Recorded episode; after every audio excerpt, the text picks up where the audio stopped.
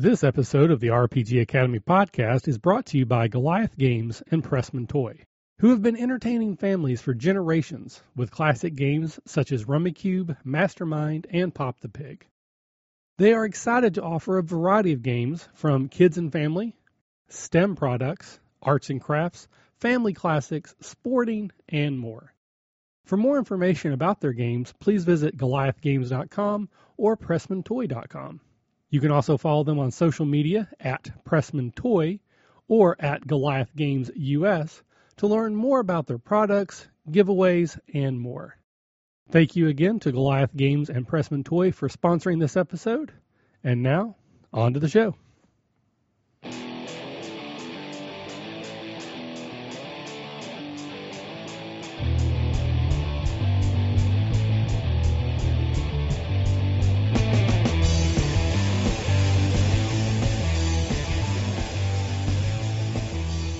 Hello, Michael here with a quick note. Uh, this episode was originally recorded on our Twitch channel, which usually that means I'm going to talk about the audio, but I'm not actually going to do that this time. I'm going to talk about the video. This episode, more than any other that we've ever done, is visually focused. Uh, so during the actual episode, when we recorded live on Twitch, Jen kind of walked me through how Roll20 does the things that Roll20 does. So if you watch that episode, which you can do on our YouTube page, you'll be able to follow along with what we're talking about and you can see what I see and it will just probably make a lot more sense. So while I encourage anyone that wants to to go ahead and listen to this episode because I I hope that I brought enough uh, color commentary to the discussion that it might be entertaining. And if you already know a lot about Roll20, then you can probably keep up. But if not, I highly encourage anyone to actually go to our YouTube page, which is youtube.com slash the RPG Academy, and watch the episode rather than just listening. Thanks. And now on to the show. Okay, so by this point, hopefully we should be live. So, hello and welcome to the RPG Academy podcast. I am Michael, and tonight we have a live faculty meeting. First time, not ever maybe, but certainly one of those. Um, and with me tonight, I have a very special guest co host, uh, Jen Gagne. Yep. Uh, you probably know her better as Pixelscapes, uh, part of the Nerdarchy network now, moving on up well, in the world. I've been I've been uh, uh, sharing some of my videos there, and I play in their D and D game. Well, that counts. So yeah. Well, well welcome it's very much nice. uh, to our show. Thank you for joining us. Uh, yes. So this has been a faculty meeting. The idea here is that Jen and I are going to talk a little bit about role-playing games, and that we hope that through this conversation that we might be able to share some of the experiences that we have gleaned from our many years of playing tabletop RPGs. Uh, but we understand that the advice we give and the opinions we share may not work at every table every time. But there is one piece of advice that we do feel is pretty universal. And Jen, what is that one piece of advice?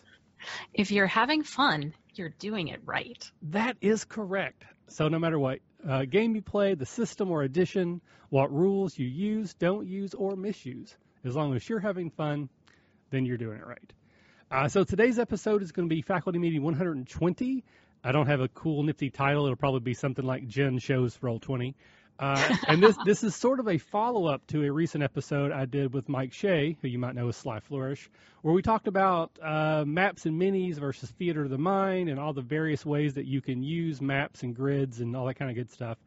And then we actually got quite a lot of positive feedback from that episode. But one of the things that came out is that Roll20 kind of does a lot of the things that we we said that maybe 3D terrain might be too expensive or too t- time consuming, but if you're using Roll20, it kind of does a lot of that work for you. I play games on the internet all the time, but all we use is Google Chat or a, a new program. It's basically voice and video. We don't do anything else. Uh, so Jen, you are the expert here. You are here to show us what we can do with Roll20. So I will essentially turn it over to you at this point. Uh, we do have several people who are already joined into the chat, so please, if you have any questions, uh, Jen, can you see the chat? Uh, let's see which which chat am I looking at? It's going to be on both chat? Twitch and YouTube, so I can filter it if you want. I can read it. Yeah, then... if you could filter it, that would be good. Okay. Because I'm going to be on my my own screen here. Perfect. so you, okay. you start showing us things, and I'll try to jump in with questions if they're uh, going to go on. Yeah, and definitely ask me your own questions, like if there's anything you want to know or or you have a point to make, whatever will help. All right. So, um, I use Roll20 for all my games, even the games that I. Oh, so let's back this up. Roll20 is a virtual tabletop. And what, that means is on your screen, you have the tools that you need to run a role playing game. Um, and when you set up a particular game on Roll20, you decide what system you're going to use. So in this case, I'm using Dungeons and Dragons 5th edition. It comes with a standard character sheet.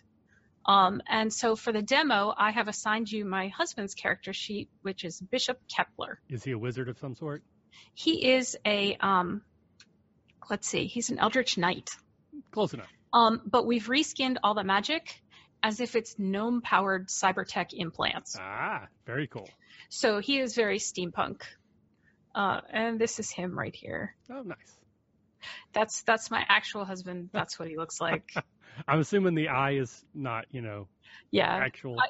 I, I love it. It's so terrible. You've got goggles with the monoggle because you can never have too many lenses in a cyberpunk setting. Absolutely. So yeah. Um, at any rate, so what Roll20 does is it gives you a set of tools you can leverage. Um, you can use as many or few of the tools that they leverage. Um, like you could use Roll20 just as a display and then continue using real dice and your monster manual in real life. Or, or you can play in person and sit on the couch and display stuff on the TV using Roll20. Or you can get on the other end of the spectrum all the way into it have like your character sheet in here, run all your monsters from Roll20. Um, you can have dynamic lighting so that like you can't see around the corner until you get around the corner, and you still can't see unless you have a light source. And like, ah, monster. get- yeah, exactly. you can get that deep into it. So um, I'm going to show you uh, the, your spectrum of options here, uh, and also in terms of like how deep you get into theater of the mind versus you know, loose maps, I think it was that uh, Mike Shea calls it, uh, into uh, gridded maps, like that whole spectrum. Okay, sounds great. Uh, and again, anyone who's listening, I know there's a bit of a delay, but if you have any questions, please throw them out. I'll relay them to Jen where I have time to do so. But Jen, take it away. Awesome. So we are in Roll20. Uh, now, you and I are not using their native video and voice here. Um, partly it's because, of course, we're doing the show. Uh, but the other reason is it hasn't really worked all that well for about a year. I've heard Uh, that. Yeah, Yeah. Uh, on the upside, they have just hired some um, experts in the web RTC tech that they use for that, and supposedly they're going to be rolling out updates within the next 60 days. Um, in my experience, the video is reliable enough that we try to use it, uh, but for voice, we end up using either TeamSpeak or Discord, and that has more options anyway, so I'm I'm good with that. Uh, so you see in the interface here on the upper left, there's this toolbar. Um, you probably see different options because you're not a GM, but it, there's an arrow that says select or move. I have options to pick which layer I'm on.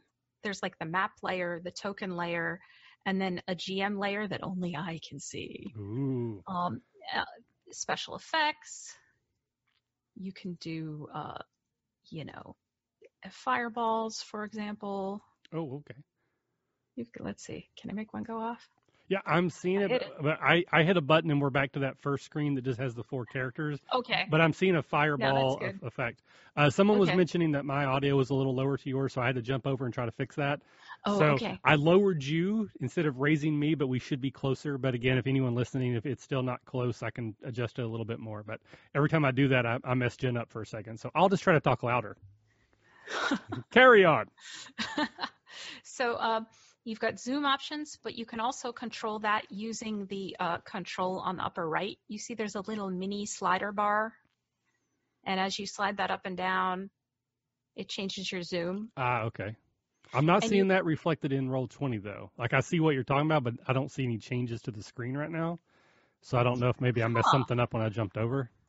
Well, you can slide around the window like just using the regular Windows controls if you're zoomed in enough. Okay, so I'm doing it now and I can see it changing. I thought when you were doing it that I would have seen it change. So Right. That was my fault. No, each person controls their own view. Ah, see, that's that's okay. Now I'm with you. Right. I'm, tr- I'm picking up what you're throwing down.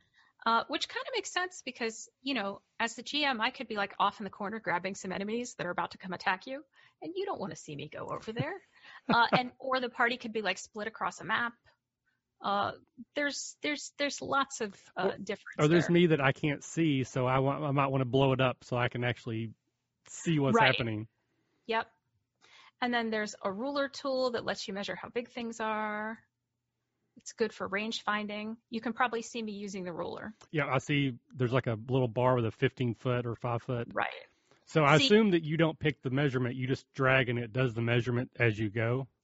Yeah. So if you if you want to see secretly there's a grid, but you can't see it right now. Uh, so that's like a the GM So layer it's- thingies. It's it's snapping to the grid.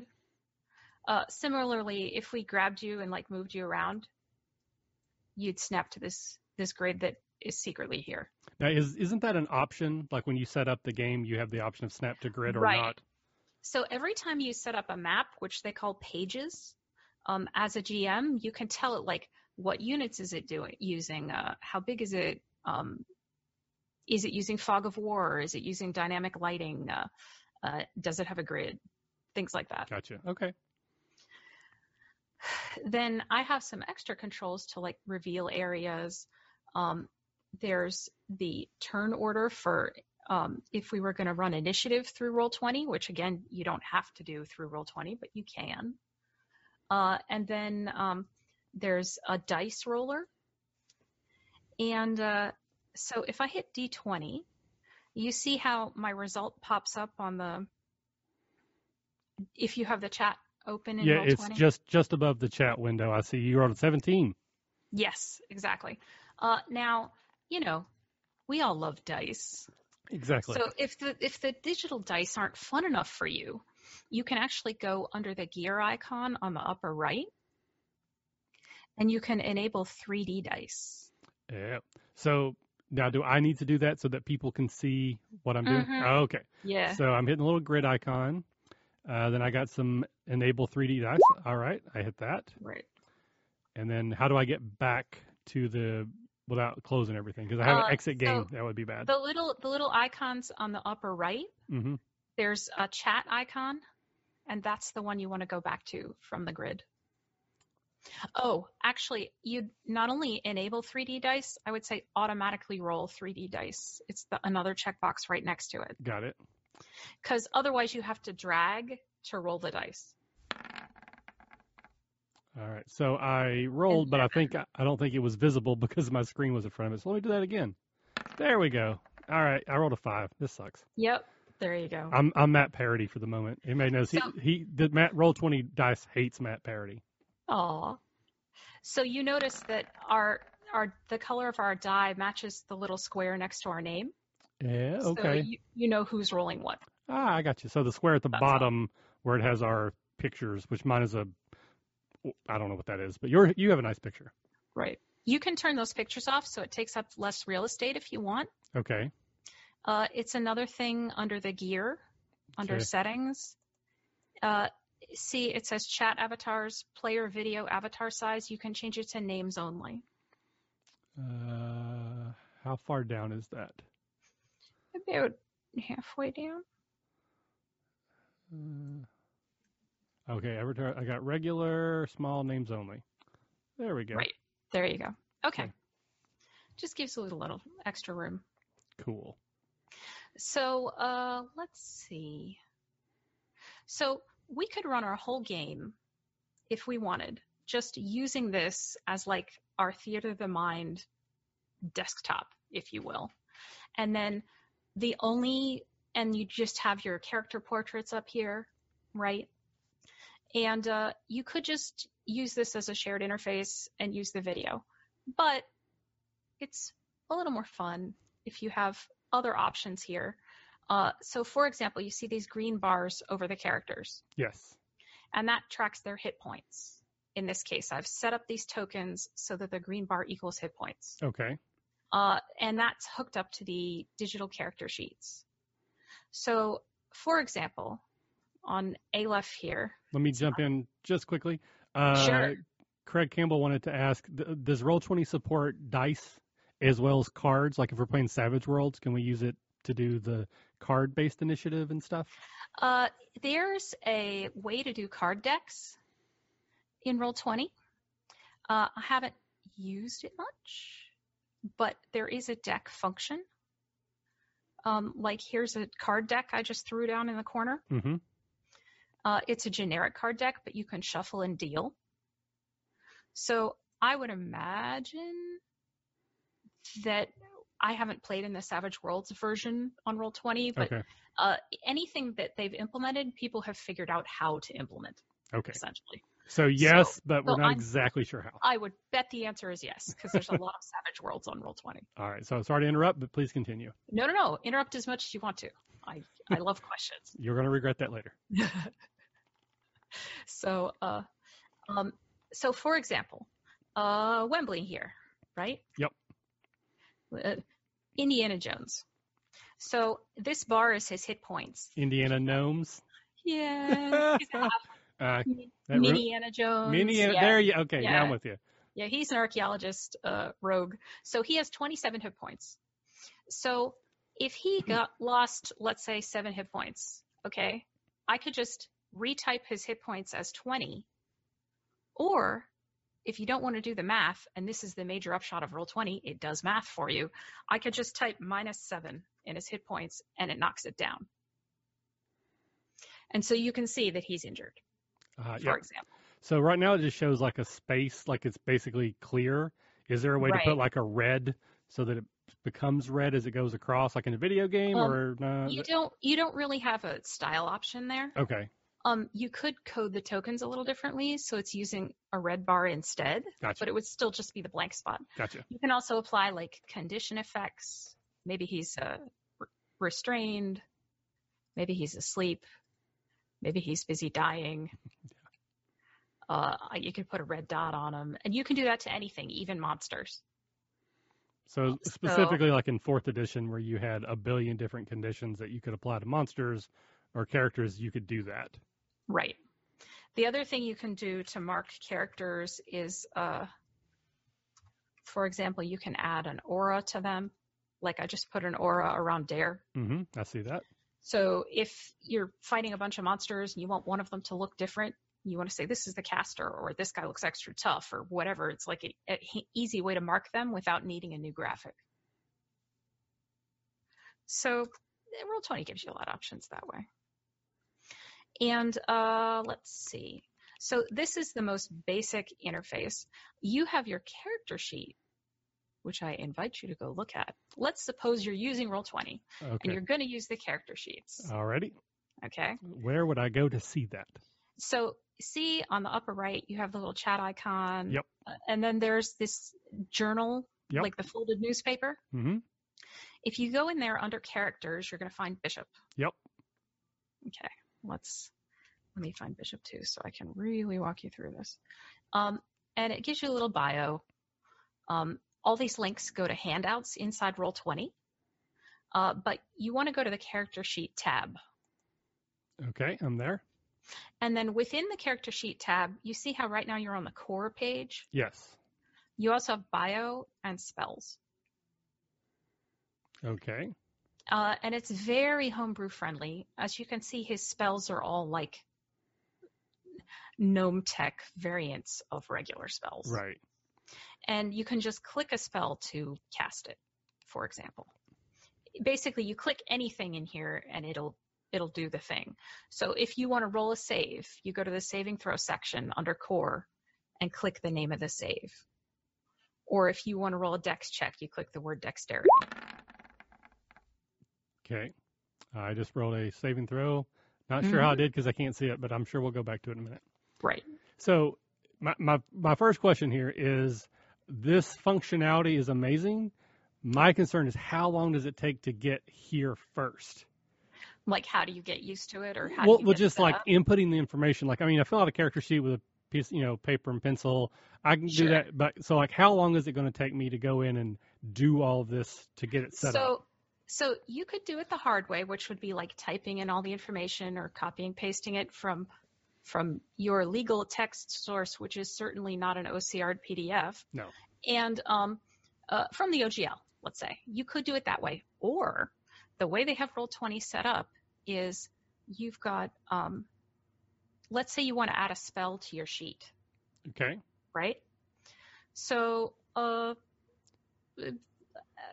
a level three spell, okay? Okay. Level two. Bless is level two, right? I don't know. So go to his spell tab Okay. I'm there. and under two, hit the little plus. Mm, Okay. And then you see next to the journal icon, there's the compendium, the little I. Oh, Circle. okay. Yeah. Okay. And type bless. Okay. Okay. Well, hold on. I think I lost you there. So I clicked the little icon, but I don't Right. see where And I there's am. a search, then there's a search box. Hmm.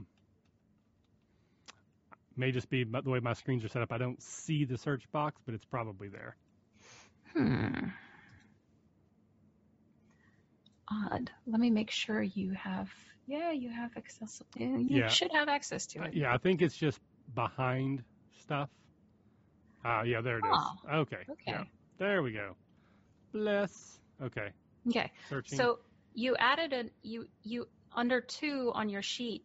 You hit the plus and it gave you like a little blank form for a spell. Yep. You can drag that bless in there okay. and it will automatically add the spell. Ah, I see that. It'll say accepting drop from compendium.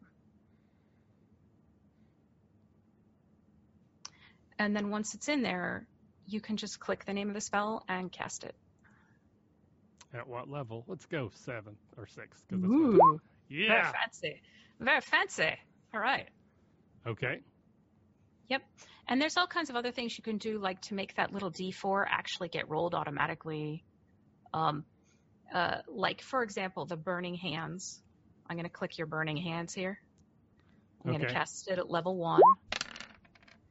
And see how it automatically tells you your DC is 13. And the creature takes 12 fire damage in this case. So it just tells you quick. Okay. So outside of spells, but I just put it in. I have a 14 dexterity, and that equals a plus two, and that plus two is goes on my save and throw and on acrobatics. Right. How does all that work? So, so go back to your core. okay. and um, you put your stats in the little ovals, like just like you do on a paper sheet, Mm-hmm. and it automatically calculates your plus, which is the bigger number on top, Sure. and then it automatically uh, calculates everything else too. You just check off which ones are your skills. Okay. So change his dexterity to like 20, and then you'll see that all the numbers related to dexterity change. Gotcha. Okay. Yeah. And similarly, when you level up, you just change your level at the top of this sheet, and the proficiency bonus changes, and all those numbers change. Okay. Now, is this all like free to anyone, or is this something you had to pay for to get access to this? This is this is totally free. Okay. Um, I I have a pro account, which wipes ads off all my games, um, including for my players. Oh, cool. So you guys just inherit that. Nice. Um, but uh, plenty of people play for free. It's Okay. great. All right. Very, you very cool. your you like they have a marketplace where you can buy graphics. You don't have to buy their graphics. You can load your own stuff in here. So in fact, that's what I've done for a lot of this. And uh, yeah, in that sense, it's it's just really handy. I mean, it has the learning curve, but there's a lot of Right. tutorials out there too. So free accounts are free. Um, If Mhm. you don't mind us asking, how much do you pay for your pro account? I don't remember. I really don't. Um, That's how they get you. there's there's there's a middle grade also. Okay. I've got the pro account because it lets me run like there's a, a really active user community that makes scripts that modify Roll20. So you can do like even more powerful things with it, like automatic ammo tracking or uh, pathfinding. Or th- there, there's just so many different things like timers. Just just lots of options with this uh, plug-in scripting function. Okay. Uh, but that's really high level stuff, All right. which we won't be demonstrating today.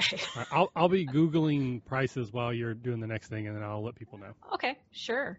So you also have, um, I, I'm, you don't have to go look at it right now, but uh, on the core tab also, uh, I'm just going to go over the different sections. Okay. So in the first column, you have all your stats and your skills. There's a little toggle for whether or not you have inspiration at the top here. And then below that, there's your passive um, passive perception. Uh, you can enter whatever tools and languages you have. Then in the middle column, you get your armor class, um, which you can either enter manually or it gets automatically calculated from your stats and your inventory. Like it's smart enough to do that. Okay. So if you drag armor into your inventory, it will try to give you the appropriate AC. Um, your bonus to initiative, uh, your speed, your hit points. Um, so you can adjust your hit points here, or you can adjust them on your token. Um, I think it's more reliable to adjust it on the token because if you start doing it in both places, I think it might get out of sync. I'm not sure. Okay. Um, and then you can roll hit dice. You can roll death saves. Um, there's uh, all your weapon attacks in the next section. So if you want to shoot the crossbow, you just click crossbow. Um, and for all these dice rolls, by the way, if you hover in chat, like for example, the the burning hands we just did, it said they take 12 fire damage. So if you hover, you see, oh, that was 3d6, and you got a 2, a 5, and a 5. Uh, similarly, in the roll we did above that con save, Mm-hmm. It automatically rolled both a 6 and a 19 because I set my games to automatically always roll both because then if you have advantage or disadvantage, you it's the number's already there. Okay. Yeah, I But remember. By um, default, you would take the first number. Yeah, right. Um, I know that one of the few times that we did use Roll20 back in the day. Uh, that's what we would do is we just put them together and then you, I mean you can do that Right. math. If you roll a, a seven and a nine it's both plus five. You can look to see which one you take. It, it's not Yeah, that yeah. Yeah. exactly. Uh, so my Um, Google foo, foo failed me. I cannot figure out how much Roll20 costs. So if anybody in chat knows please throw it in there. I got to the subscription page and it told me all about why I should get one but it didn't show how much. At least I couldn't find it if it did I don't know where it is. Yeah, it's not important. It's like I said, somebody. I'm will- already in. I'm already in, so maybe I don't see the page anymore. Ah, yeah, that could be it. so, Okay. so let's see. Then below that, you've got your money and your inventory. Um, if you want it to add up the weight of your inventory, you can. Um, and then they basically have tried to make sure they lay this out just like the regular character sheet. So it's as easy as possible for people. Then you've got, you know, your traits, ideals, bonds, and flaws. Um, you can add however many class resources here. In his case, he's got second wind and an action surge. Uh, and then there's this character features and traits section. Uh, so you can um, open these up to get details if you want by clicking the title, or you can output it to um, to chat if you want by hitting the little talk icon. Like if you want to show people, hey, by the way, um, in his case, we've reskinned his second wind as if he's getting like a healing potion injected into his body. Ah, okay. So, so that's what we, uh, and then he, he can show it to the whole group. Um, you can also roll things so that only the GM can see. okay. Like if I'm running a monster and I'm rolling, you, you guys won't see me rolling. Um, but I will. Can you also? I know you can send private messages to the DM, but can you send private messages to each other as well, like the Yep. whisper feature? Yeah, it's slash W and then the person's name like RPG. It- It might Yeah. be the RP. No, I think it is just RPG. Yeah. It's it's there's a uh, I'm not sure how it works with the space in the person's name, but yeah, you can whisper messages to each Okay. other through here. Uh, so someone jumped in that it's four ninety nine for the mid tier and nine ninety nine for pro. But if you do a year subscription, it looks like you get a little bit of a discount. Yep. And your players can gift you with a subscription. Oh, nice. Yeah, huh? Yeah. Give your DM a little love. so that's the player sheet. Um, why don't I show you a why don't I show you a monster sheet? Okay. Let me give you control of a monster. Oh no. You could pretend you're a uh, you could pretend you're a DM. Rawr, I'm a monster. so you don't have to constantly open and close this sheet and go look it up again. If you double click his name at the very top of the sheet, it sort of minimizes it to a little box. Oh, I, I somehow I got to edit token. Oh. I think I'm on the wrong place. Hmm. Like the very top bar of the character sheet window, essentially. No, I was I was looking at the token. Oh, okay. If you double click where it says Bishop Kepler on the very top left, Yeah. then it'll make it like a little grayed out. Yep, I see it. Yeah. Okay. So let's pop open this orc. And because Roll20 is very handy, I can just drag an orc out onto the screen. Just from the side here. So now we have an orc. So if I have a spontaneous encounter, I could say, oh, guess what? Uh, three orcs show up. Right? And they all look the same. That's kind of boring. So I also have an option because I used multi-sided tokens to randomize them. Yeah, okay. So now my orcs all look different. And that's a, a core function to Roll20. If you want to add multiple images for a token, you can. Um, I've also done that for player tokens, like they can have like a sort of a powered up form, I for gotcha. example. Now, with those tokens, are these ones that you've purchased from the marketplace, or did you input those yourself off of various I, art places? I put I put some in myself, um, and others I've bought off the marketplace. Um, uh, because they clash so wonderfully, I have not added my own tokens to Roll20, but I could do that. Gotcha, gotcha. Yep. Alrighty. So the orcs work the same way.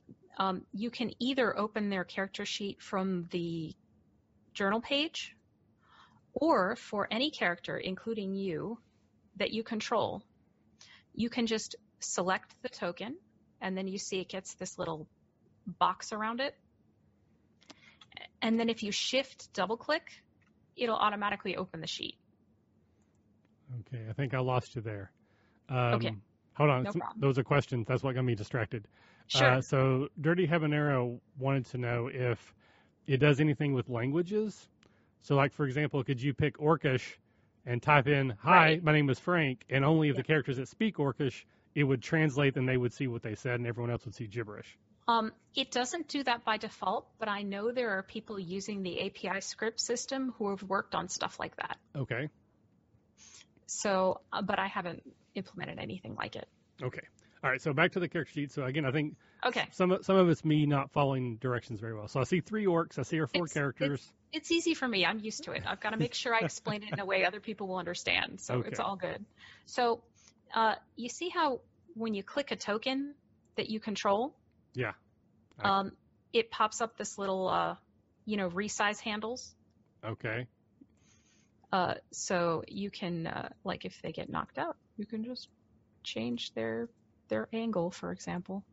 Uh, so when you're in there and you've got it selected, you can either move it around, hmm see, or you can double click it. You can hold down Shift and double click it,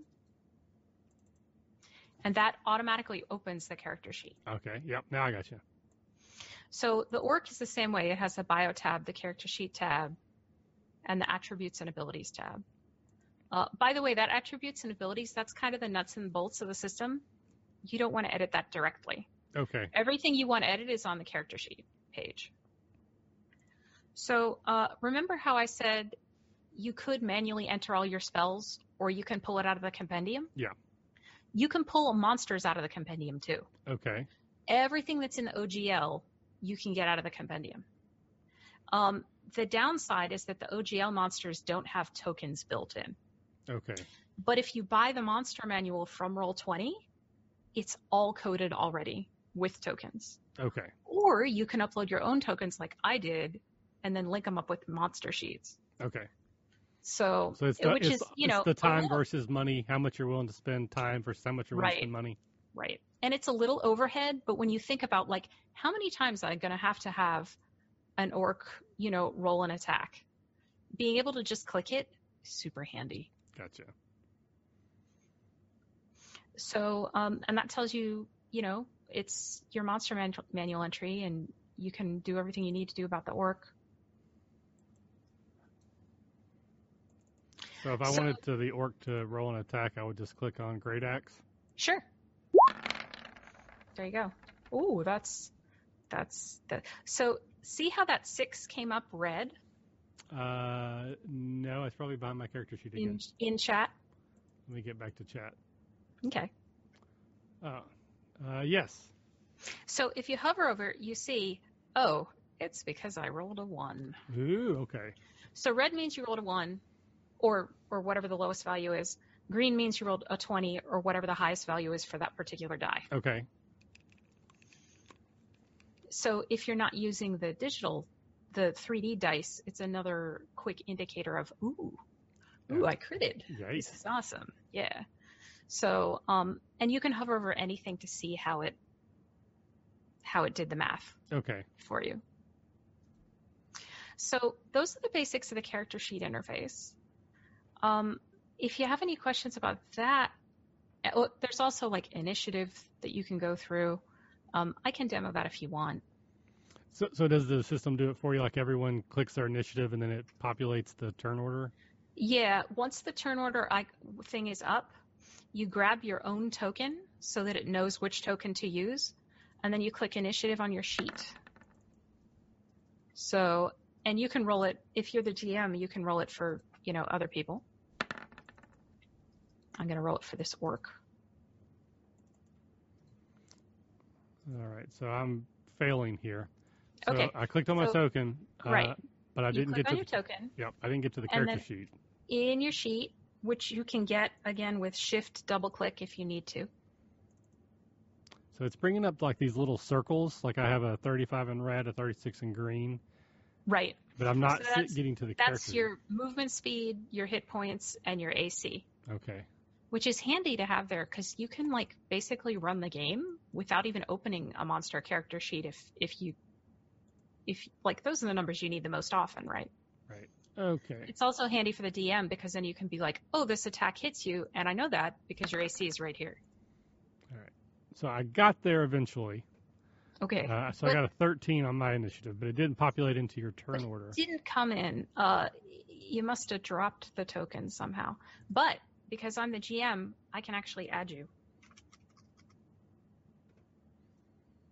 and i can make it 13 so you can add manual things here so for example i can do rounds done and then my round calculation will be plus one right so now that let's say this is everybody that's in the initiative right oh, Okay. oh there you go Yeah. People in Much chat are helping me out because I don't know what I'm you doing. go Got it. All right. So these are, so obviously these are out of order, and then you can hit the little, ge- or I can hit the little gear and say, okay, I want this in descending order. Right? Yep. So you're first. Haha. And if you're not sure who's who, you can actually just hover over the turn order and it'll highlight the things taking turns. Ah, okay. And I think it lets you do that also. Uh, yes, I'm seeing that. So I can say, okay, Bishop, it's your turn. I'm going to stab him in the face. Stab him in the face. Classic. It's it's it's the move, Yeah, it is. you know? I actually think that should have been what D&D was called. I want to play I stab him in the face. There you go. How do you want to stab this? Uh, well, it actually looks like I have a like a hand crossbow. According, to, so can I just Yep. point blank that into someone's eye? You can. It's built into your arm. Nice. Shoot shoot somebody. Yes, that's what I want to do. Okay.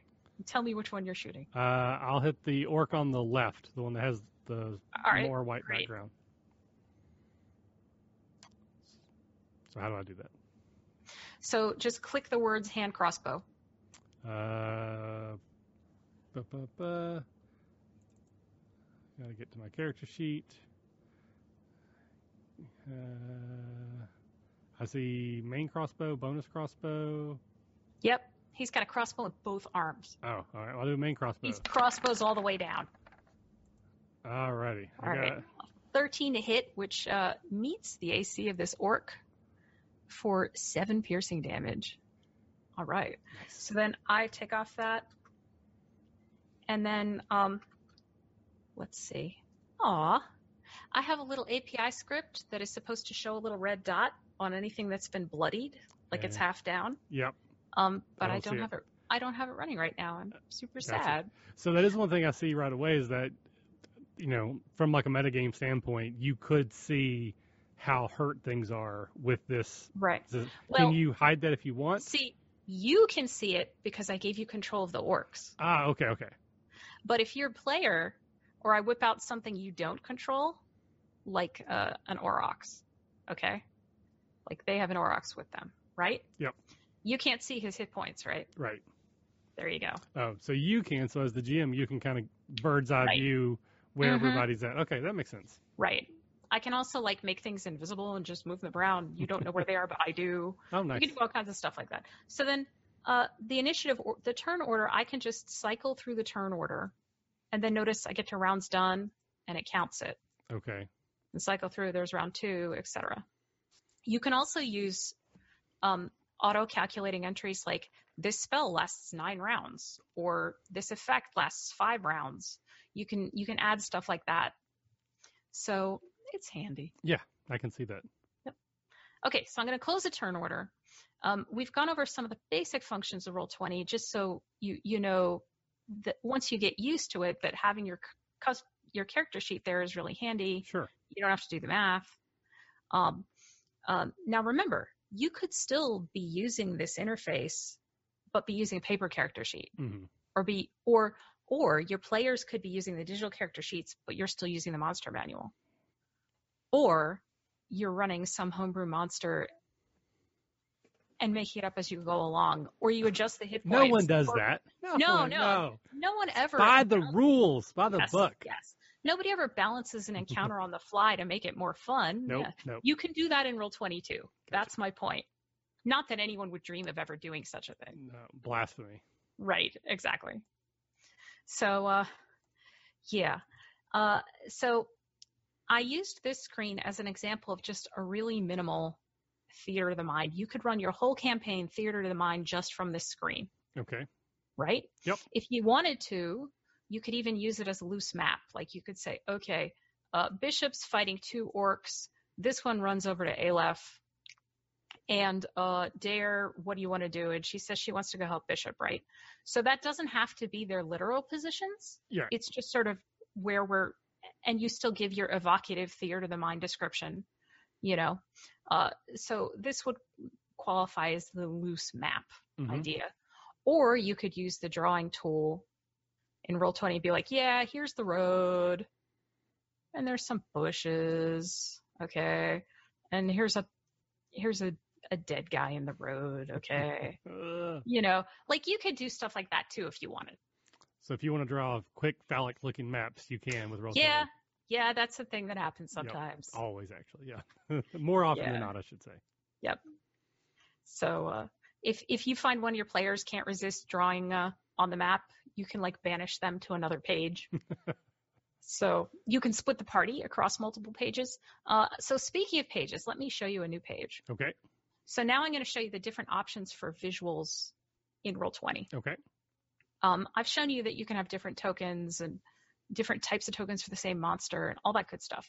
So here is a fancier theater of the mind setup. And you may have to zoom out so you can see this a little better.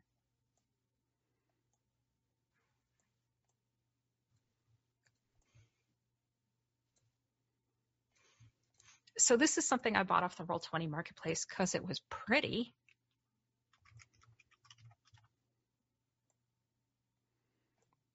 Okay. I see it now. Okay. So um, here I have like bigger versions of the character tokens. So I'm using them more like portraits and they're just sitting off to the side. So their position is not important. Right. And then um, for this, uh, you know, fancy backdrop, I can say like uh, you've got the sun up or maybe it's like sunset or maybe it's it's nighttime. So you can see how the wheel is moving. Right. Yes. You know, so you've got options. And uh, again, you could just use this and just do descriptions for everything. Or you could use this and also say, you know, and you're talking to King Melandrock. Here he is, right? Yep. Um, or you can, uh, let's see. Or you can again set up impromptu encounters just using this sort of staging area like a, loose map to show who's engaged with what. So, So you can see how many enemies there are. okay, so sorry, sorry, a couple questions. So, like Sure. when we were on the last screen, you were able to bring in the orcs, and then you obviously you made three really quick, and then you grabbed the other creature. Did you have those ready, like, or, or like, like, are your minis set aside, or did you just grab that from the OGL? I literally grabbed it from my journal tab. Like, uh, let's have a. I have Gruumsh here, and uh, Red Fang because I also bought Volo's Guide, and uh, another Aurochs, and uh, how about a Silver Dragon? Let's be really weird, and let's all have a big fight. now it's a party. Yeah. And so you can have like a completely unplanned encounter um, if you've got your monsters ready. Okay. So, so what do you mean by you can what do you mean by ready? As far as like just having the tokens attached? like if you've got them in your journal Okay.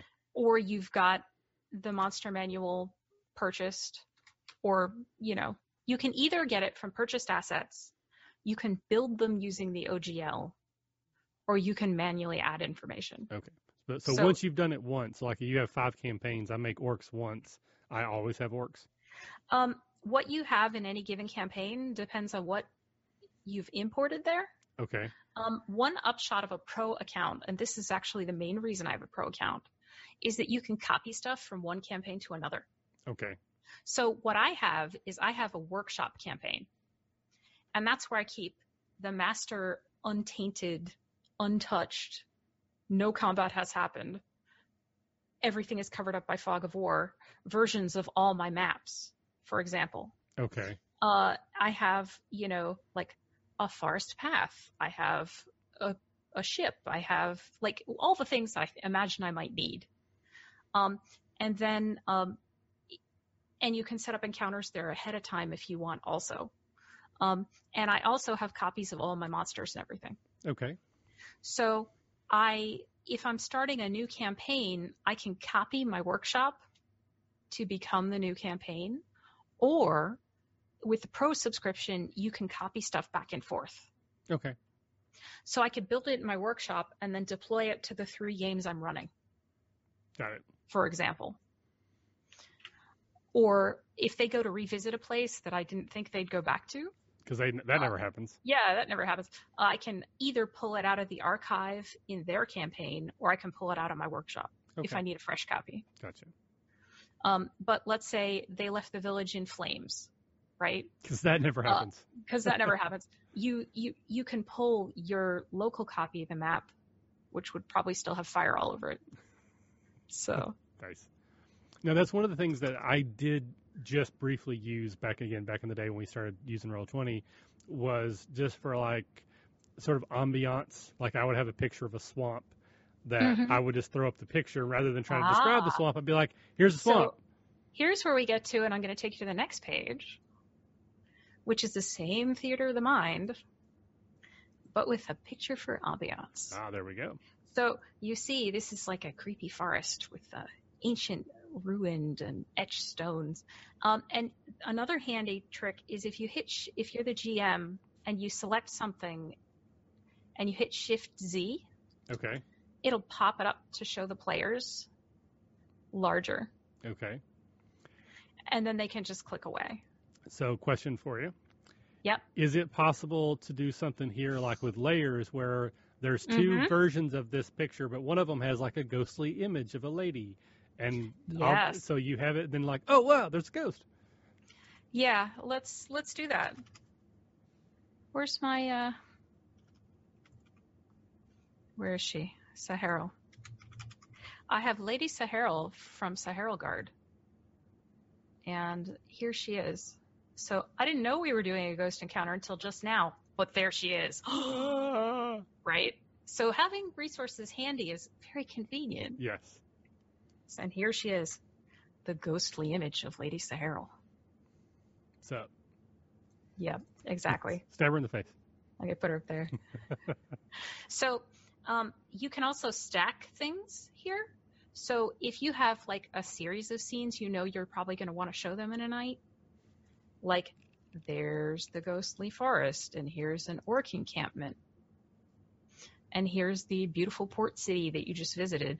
And just like any theater of the mind game, you can still give your description, and um, but then this can sort of help give you a little more to set the scene, more visual. So uh, back to my other question is where do all these images come from? Did you go search the web and I- find them? I took them off the web, Okay. and This I'd is- like to think that they're fair use because I'm educating people right now. well, I think in your home game they should be. I don't I don't exactly know how Right. it works with us, I but wouldn't, I wouldn't, I wouldn't, uh, I wouldn't do this for a uh, public game unless there are things you. There's lots of things you can buy off Roll Twenty. Mhm. Um, you can also look for images from the Creative Commons, for example. Um, you can look for public domain images. Um, remember, it doesn't have to just be fantasy art. You can even use like photos of woodland scenes or of ruins, or and a lot of those have been released under um, Creative Commons or public domain. Uh, so there are ways to do this legally. Sure. And again, I don't think it's illegal for you to use it in your Right. private home game. Yeah, that's personal use, and again, would fall under fair use. Yeah. And what I'm doing right now, I'm educating you, so technically. So let's say you're investigating somebody's desk, right? Got it. Yep. You could use something like this. And it may be, and this is what I love about using photos, uh, that your players pick up on something that they find really interesting, but you weren't thinking about, and you can just roll with it. Um, I had a, a map that had this like giant green statue in the background, and uh, one of the players took a real interest in this. And so I spun out this whole line of like 100% canon because I'm the DM Yep. about how this was like a giant, st- ancient looking statue made of adventurine, which is a green crystal that mages use uh, to channel magical energy. And so the character decided that she wanted to steal this giant multi-story statue As you do. and it turned into like a side plot that triggered a little bit of a disaster. but the point is, it's like it wouldn't have happened if we hadn't had the photo. there. Right. So, or or they'll use the terrain. It, it, it can show them like give them a better sense of height. But but we'll get to that on one of the next screens. Okay. So yeah, I just I have a bunch of different scenes in here just to give you the idea. Um, the cool thing about things like this is that you can also um, let's see, let me get these to let's see. I'm going to move these tokens to the token layer. So uh, for example, uh, in this uh, you know meeting room scene, you can pull in your PCs and your NPCs and just it's just like another way of showing them what's going on Mhm. right and then maybe combat breaks out and you use this like a map like you've got you've got a lot of options so you can sort of there's sort of a continuum between showing a scene just to be evocative and sh- turning a scene into something else so like this is a scene of the theater but it could easily become a fight scene Oh yeah. with height with height as a factor Mhm. right and there's cover like it, it wouldn't be hard to run uh, so you get the idea yes.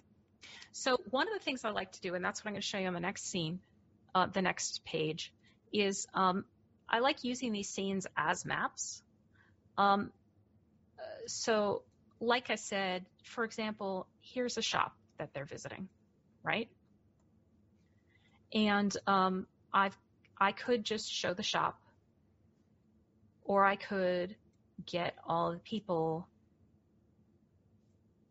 and they could be, you know, wandering through the shop. They could be talking to the shopkeep here, right? There's a guard. He has stats just in case we need it. Yeah. So, so, uh, that's why I especially like scenes that kind of give you an isometric view. Mm-hmm. Um, you can also do stacked up, like I showed you, you could do stacked up maps. Um, and so these are the scenes that I use, like when they visit Mother Tathlorns in Waterdeep, for example. So here's the outside. Here's the fancy entryway. There's a reception desk. You know, uh, you could just use stuff like that. I don't have a map of the place, but they get the idea. Gotcha. Yeah, I, I see. So, okay. Uh, so then beyond scenes, of course, you can have like an isometric and or top-down map. Uh, this is the aftermath of them attacking an orc encampment the other day, since I just copied this from my real game. Okay. Uh, so uh, you see a whole lot of dead orcs as a result. I Um, don't currently. you don't. No. You're just, not on the forest clearing. I just You see. might have to. You might have to slide around or zoom in and out. okay. They're kind of on the lower, lower right. This is a larger Ah, map. Okay, there This we is go. a larger map than the ones I've been showing you. Gotcha. Okay, yeah. Now I see a bunch of dead orcs. Yep. And here are the people who did this this terrible thing. Oh no, those orcs were just trying to get along, you know. This was where my players discovered that orcs get that bonus dash and were suitably horrified. It was lovely. so, um, then I've got another even larger map here for you. So it's like a village view, which again you could use for like a larger scale battle or just for them to go shopping or whatever. Now, uh, let's say you buy a module, uh, Storm Right. King's Thunder, Ravenloft, Mm-hmm. and a lot of times those will come with ambient maps or or Right. combat maps. Are those all part of the deal that you then have access to? Uh, yeah, I, I've I've bought a few. Um, I could have demoed one of those. What am I thinking? Because I did legally, I, I did buy it, uh, but it wouldn't have had all the examples I wanted. Uh, yes, it comes with the maps already set up. It comes with the monsters already statted with tokens. Like it's got everything you need. Now, is it the same price as buying the book off the shelf, or is it a different price? Um, Do you know? I don't remember how they compare. I don't think it's more. I think one of them is. They're they're like twenty to forty dollars. Okay, and again, you I mean, it does mean you're probably buying it twice, twice, but right? but the if you want to buy just the roll 20 version, all the text is available to the DM. Um, because they'll give you handouts with all the information, like chapter one, chapter two. Um, or like if there's, and I say handout because it can also be a handout that you literally give the players so they can see it. Like if you go into the journal, you see there's a characters section, but below that there's handouts. Yep. And you should be able to see this bracelet. So there's an image of the bracelet, and then below that some text. Uh, I see assembly list factions. Oh, you see a bunch of stuff. Yeah, Okay. Uh, below the assembly list is bracelet drawing. I have Castle Naerytar maps, and then Cormyr maps, and then Cormyr. Well, ranks. anyway, you can open any one of those. I trust. I trust you. Okay, I opened okay. up. As, yeah, I'm with trust me. Trust me. So, so um, that's another way you can share things with your players. It can be a visual or text or both.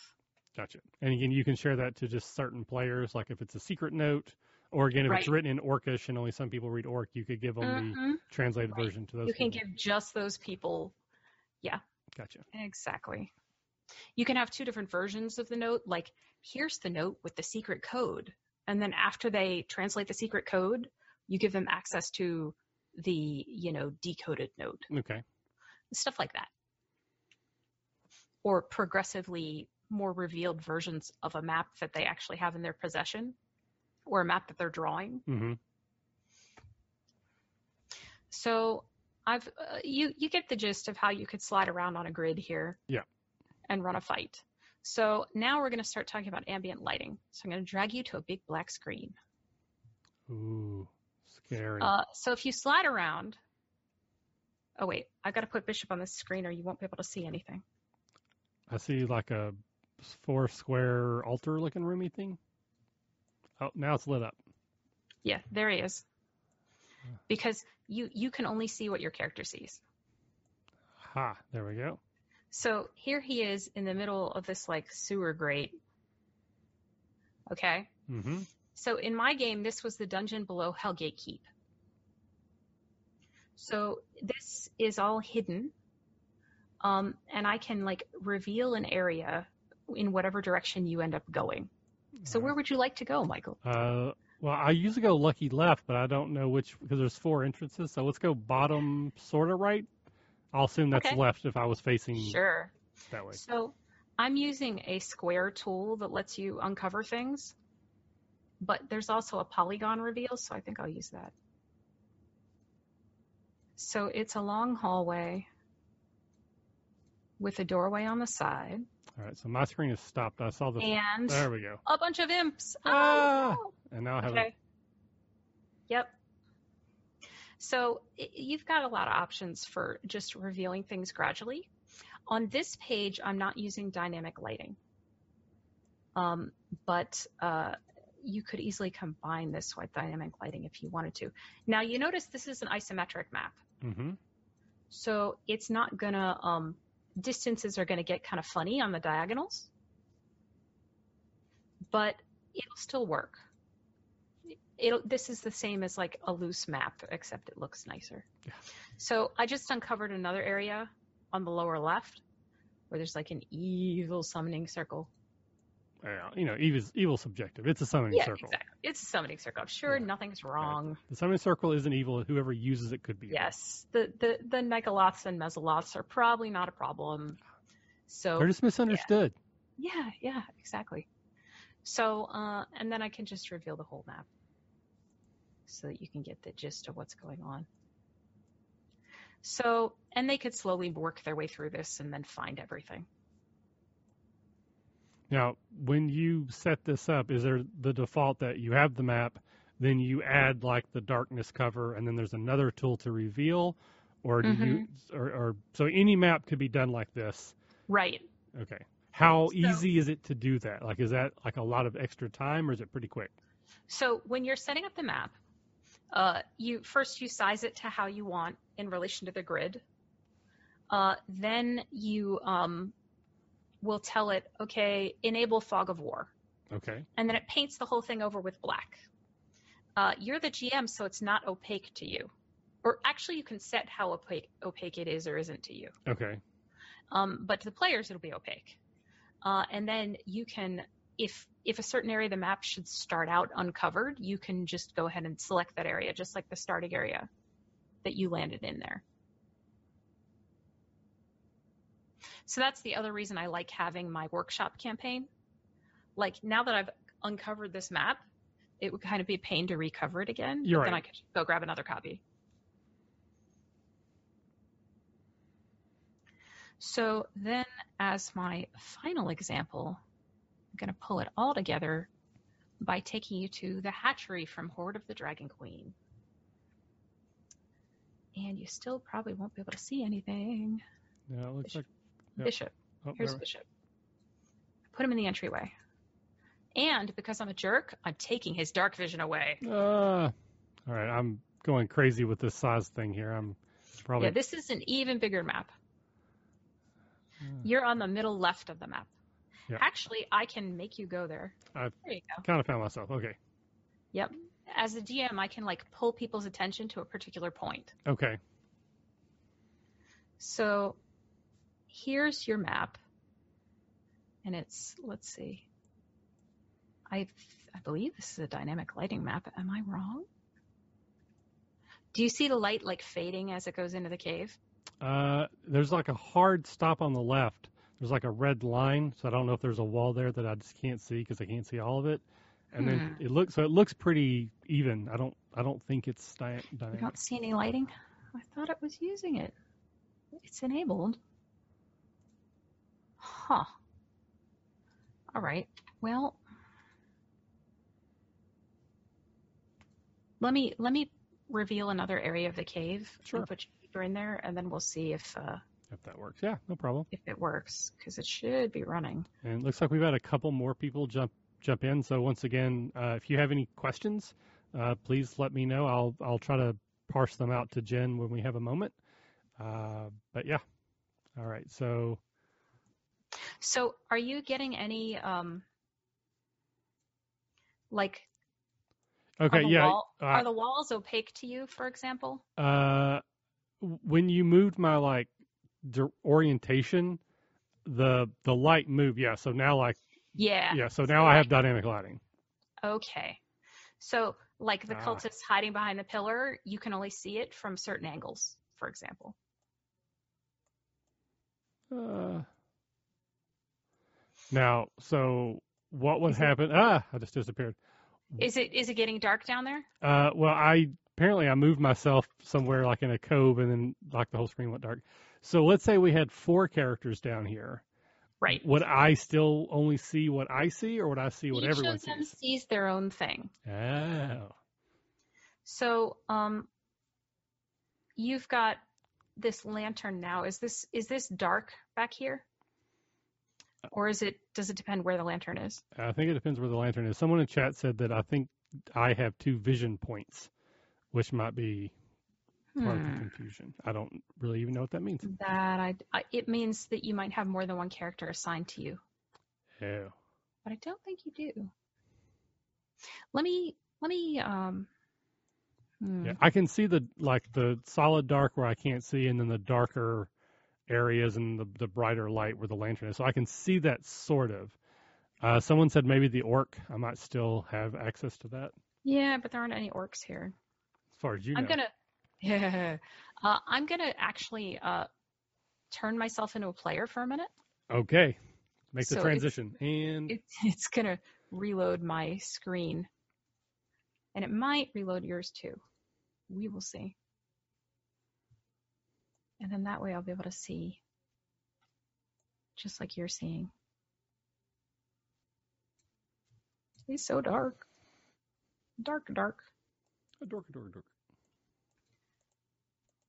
Oh no, I can't see anything at all. I'm trying. Oh wait, there it is. Ah, okay. Uh, she's got dark vision. That's that's no fun. So, do you see the light fading out as it goes further and further away t- into these mushrooms? Um, well, it's weird. Like there, there's a really bright band of light, and Mhm. just to either side of it, it's a little bit darker, but it's it's right next to me, so it's not like it fades out in the darkness. It just fades out right outside my direct line of sight. Right. And then if there's like there's like a pillar, it's solid black on the other side of it because I can't see Right. through it. Because you can't see past it. Because it should be getting darker if your lantern is further away. Yeah, well, okay, I'm, I am seeing it now. Because I moved the lantern back out to the entrance, Yeah, so it's getting darker and darker where you are. right. So there's like actually getting solid black and then dark, solid black, kind of dark. So yeah, so it's like uh, Okay. the darkness is creeping So- up on me. So yeah, it, it basically the thing about dynamic lighting is that not only can you have that kind of effect for like ambiance, and so what people see is what they actually see. Like there's a secret room down here, but you only see it once you come around this corner.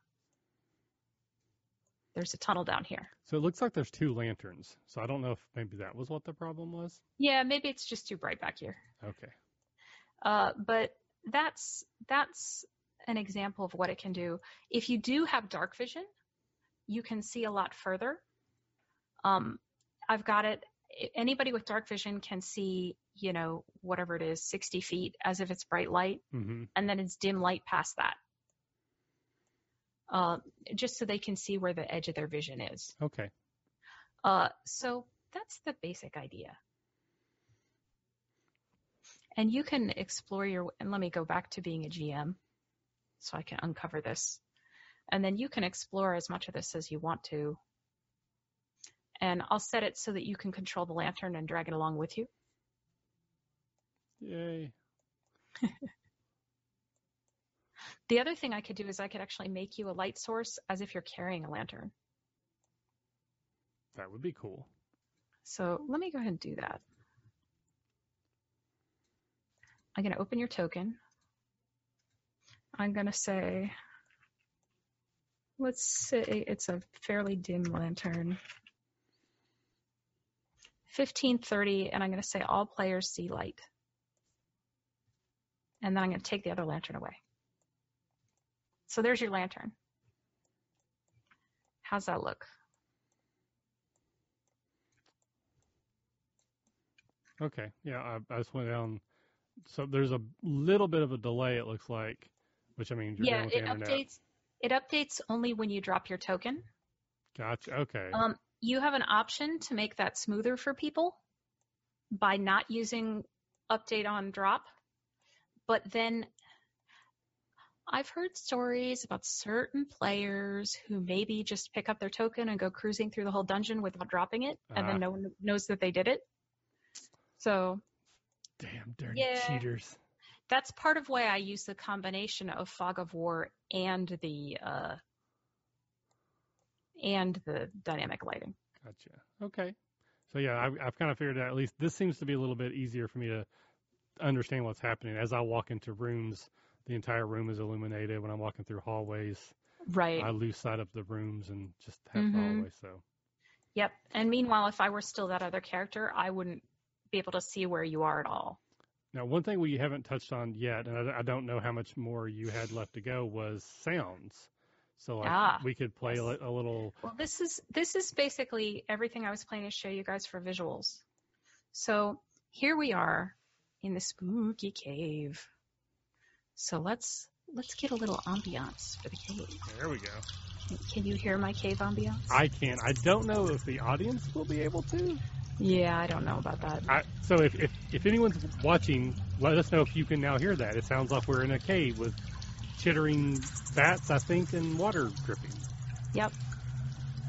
Yep, yep, they can. Yay! Oh, technology. Okay. And Now- then then if this isn't ominous enough for you, let's lay in some like music. How about that? Okay. Do you know what my next question's going to be? Yes. Sound effects? No, no, no, no. Before No. that, Okay. wh- where do we get the music from? Is we have to Ah. buy it, or So, so because I'm um, a pro member, I've got uh, there's a library of sounds that you can use, and there's tabletop audio, battle bards, Incompetech, and you've got a lot of options there. Now, I believe you can also add your own sounds but I'm not sure how because I've never done that before. I'm sorry. it's all right. So then I've got that overlaid, okay. And let's say you uh, suddenly shoot your crossbow at something. I can do that too. Okay. All right. Right. So, uh, high level here.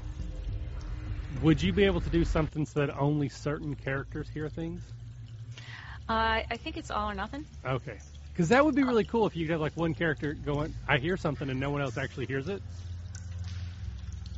That would be cool. That would be cool. But it, it doesn't. I don't see a way to do that. Okay. You can individually control the volume on your tracks. Like if this cave is just too loud, I can turn it way down. Okay. Oh, there's a couple drakes. Hey guys, just passing through. Nothing to worry about here. Yeah. Bye. Yeah. Welcome to Hoard of the Dragon Queen. Nice.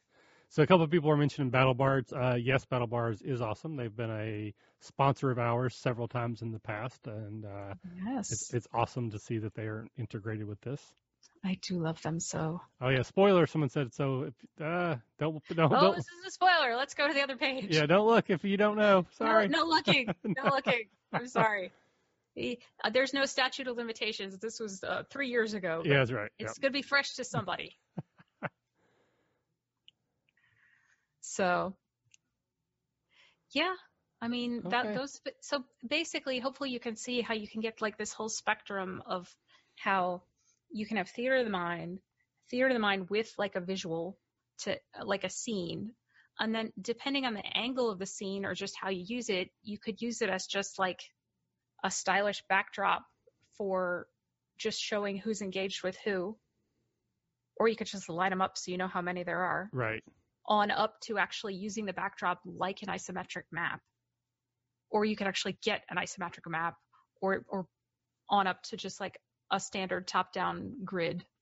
Um, the other thing, which I didn't even get into here because I don't use it often, is um, you can get pieces to use on a map. Like you could have a grassy field and then put down trees on it, or you can have a like a cave tile set that lets you build your own cave map, and then you could put like a chest graphic down or a bedroll Okay. or so you can really build your maps up from scratch if you want.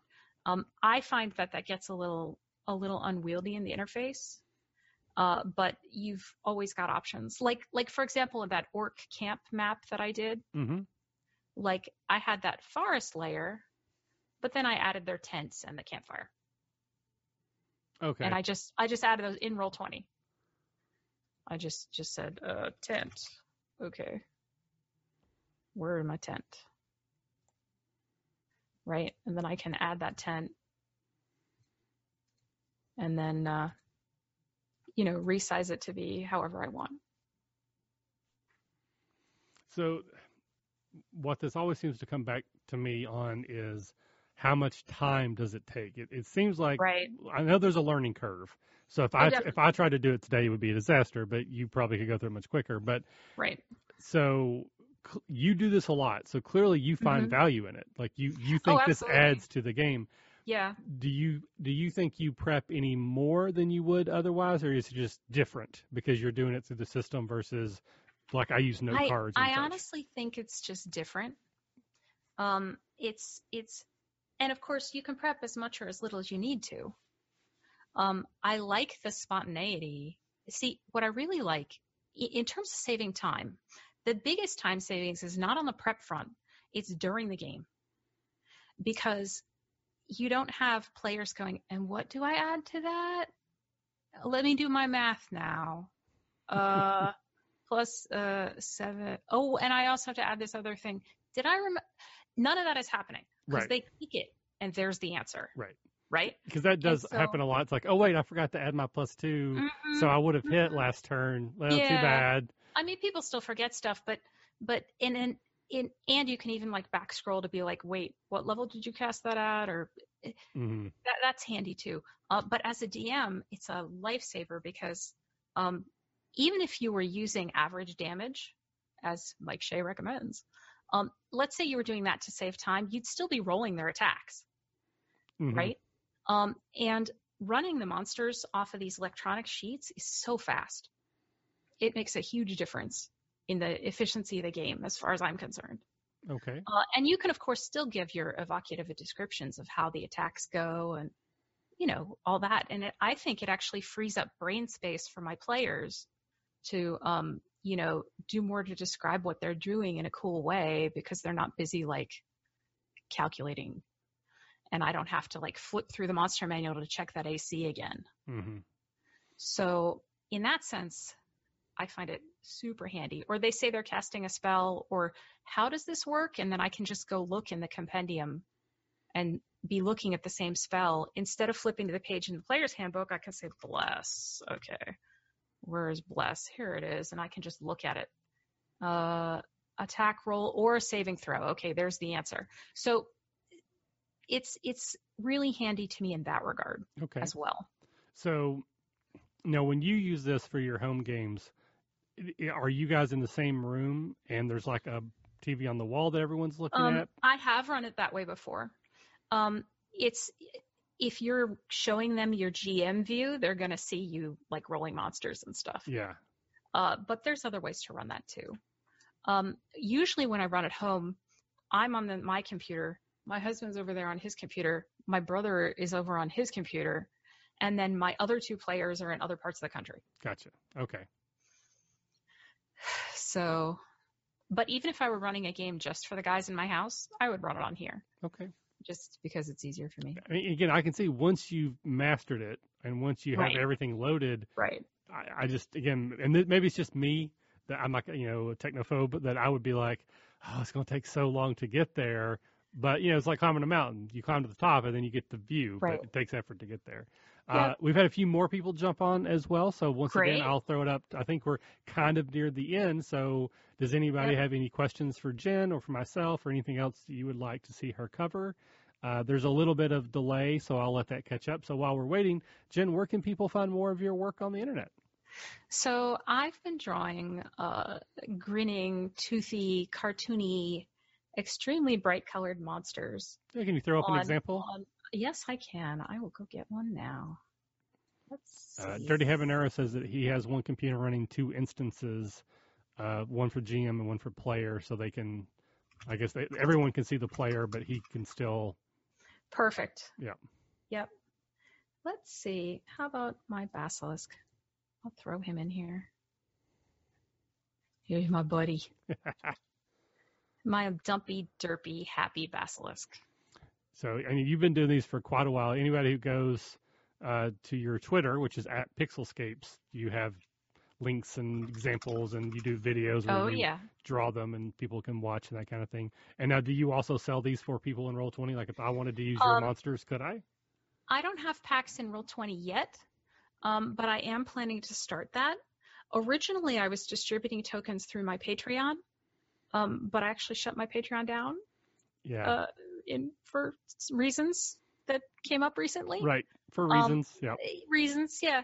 Uh, but it's actually a good move for me because it frees me up. I can do more commissions and probably make more money that way.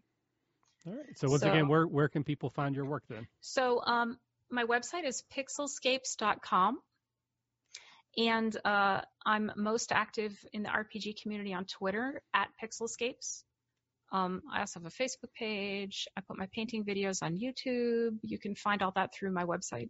Okay. So uh, definitely do stop by and say hello. All right. Fantastic. Thank you so much for doing this. I really, really appreciate it. We've Yes. had quite a few people jump on and been chatting back and forth with each other. So I this is a very visual episode. I probably will go back and add a little tag at the beginning because this will get released as an audio only, but I don't know how much value that will have. yeah, uh, I don't but- know about that. Yeah, but this will be on our Twitch channel for like four days, but it'll be on YouTube forever. So I'll go make the YouTube version public here in a little bit. Um, so hopefully anyone else who's out there who's interested might stumble upon our video and it will help them get things going. Um, so as for myself, again, Michael at the RPG Academy. You can find me pretty much anywhere you put in the RPG Academy and something comes up, it's probably me. Uh, I also will be at a bunch of conventions, uh, CincyCon, Sin CityCon, Lexicon, Gen Con, and Origins are all in the future. Plus our our uh, faculty retreat, which is you know on the DL. Not everybody gets to go to that. Uh, and unfortunately, we cannot yet make any official announcements about a Catacon. We're we're close to being able to make some announcements, but we're not there yet. You you can say it's a con and it's amazing and I love it. Yes. How about that? Yep, there you go. That's fantastic. Yeah. So if you haven't heard of a, ca- and you should be there this year, right? So if you want to come meet Jen in person, uh, come Yes. to a Catacon. Absolutely. All right. So a couple people mentioned that they love your monsters, so that's awesome. So uh, Thank you. uh, one more time around the horn. Anybody have any questions for Jen or myself? Uh, so we'll just wait a, a minute or so to catch up on that. Sure. And of course, if any of you think of anything later, just drop me a line on Twitter and I will let you know. Yep.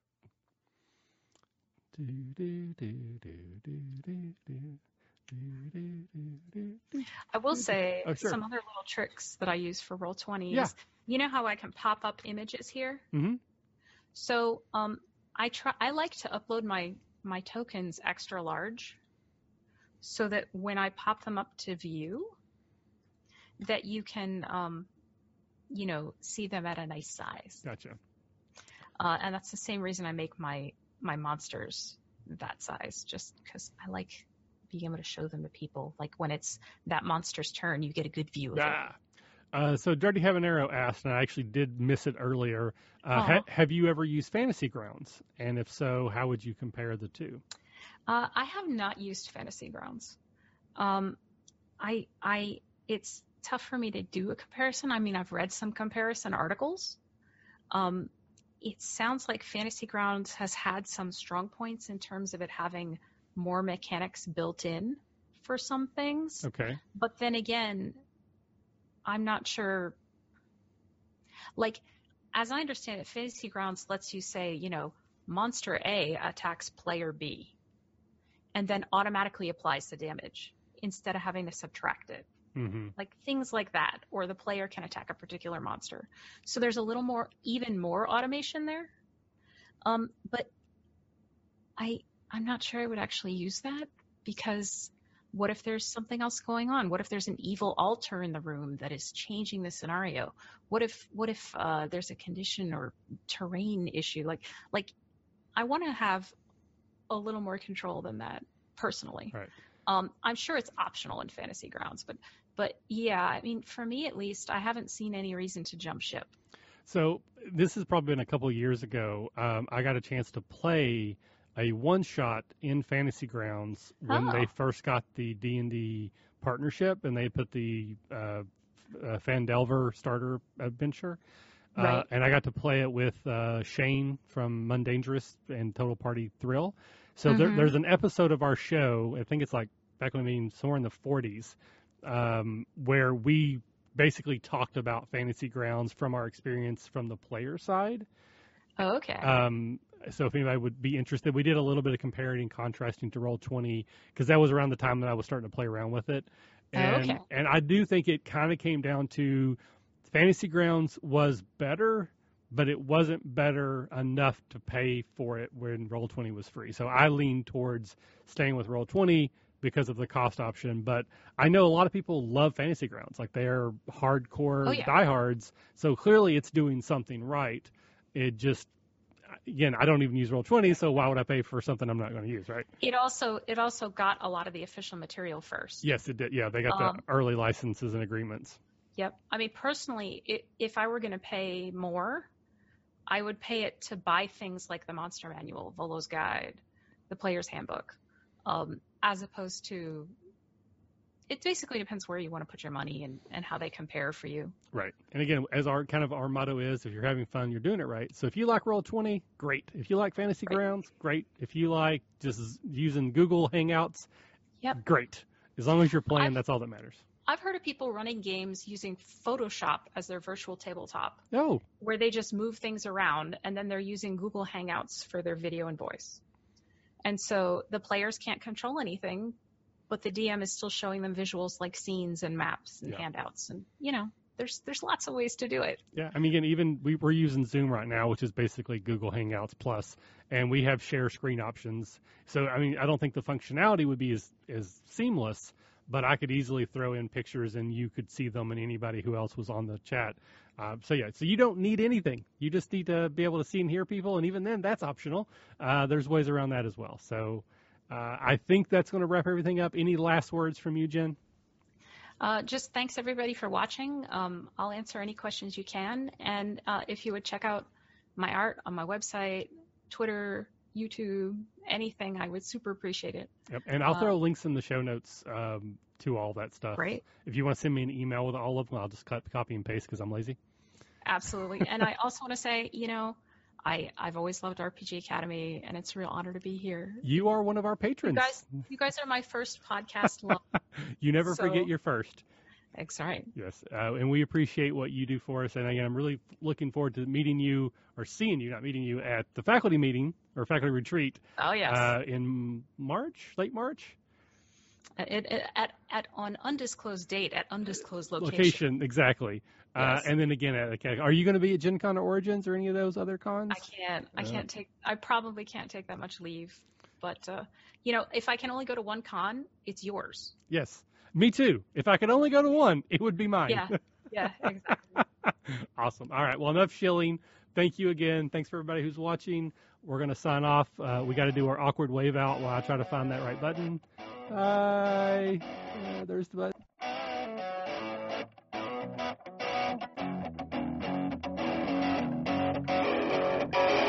Thanks for listening to the RPG Academy podcast, the flagship program of the RPG Academy Network. If you enjoy what we do here, then please check out therpgacademy.com and visit our site partners for additional entertainment and gaming advice. We do this out of love for the hobby and for you, our fans. The podcast and site content will always be free for you to enjoy and utilize. But we do have expenses related to the show. If you'd like to help out in any way, please visit patreon.com slash the RPG Academy and check out the rewards we are providing for your monthly pledges. We use all funds that come in to improve the show and give you better content and quality. And if you don't have the coin to spend, don't worry. You can still help us out in many ways. You can subscribe to our show on iTunes and or Stitcher Radio. You can leave us a five-star review. Also, if you clear your cookies and you visit Amazon or the Drive-Thru RPG site through our portal, we get a small percentage of what you pay and it doesn't cost you anything extra. Just like any RPG, our site works best with open lines of communication. We love talking with our listeners about everything. Please contact us with any questions, concerns, and comments that you have. We also love to hear feedback and experiences from your own games. You can email us via podcast at therpgacademy.com and reach us on social media such as Facebook and Google Plus at the RPG Academy. But Twitter is usually the fastest way to reach us. You can find my favorite co-host, the Caleb G, at the Caleb G. And you can find my favorite co-host Michael at the RPG Academy. Thanks for listening, and as always, if you're having fun, you're doing it right.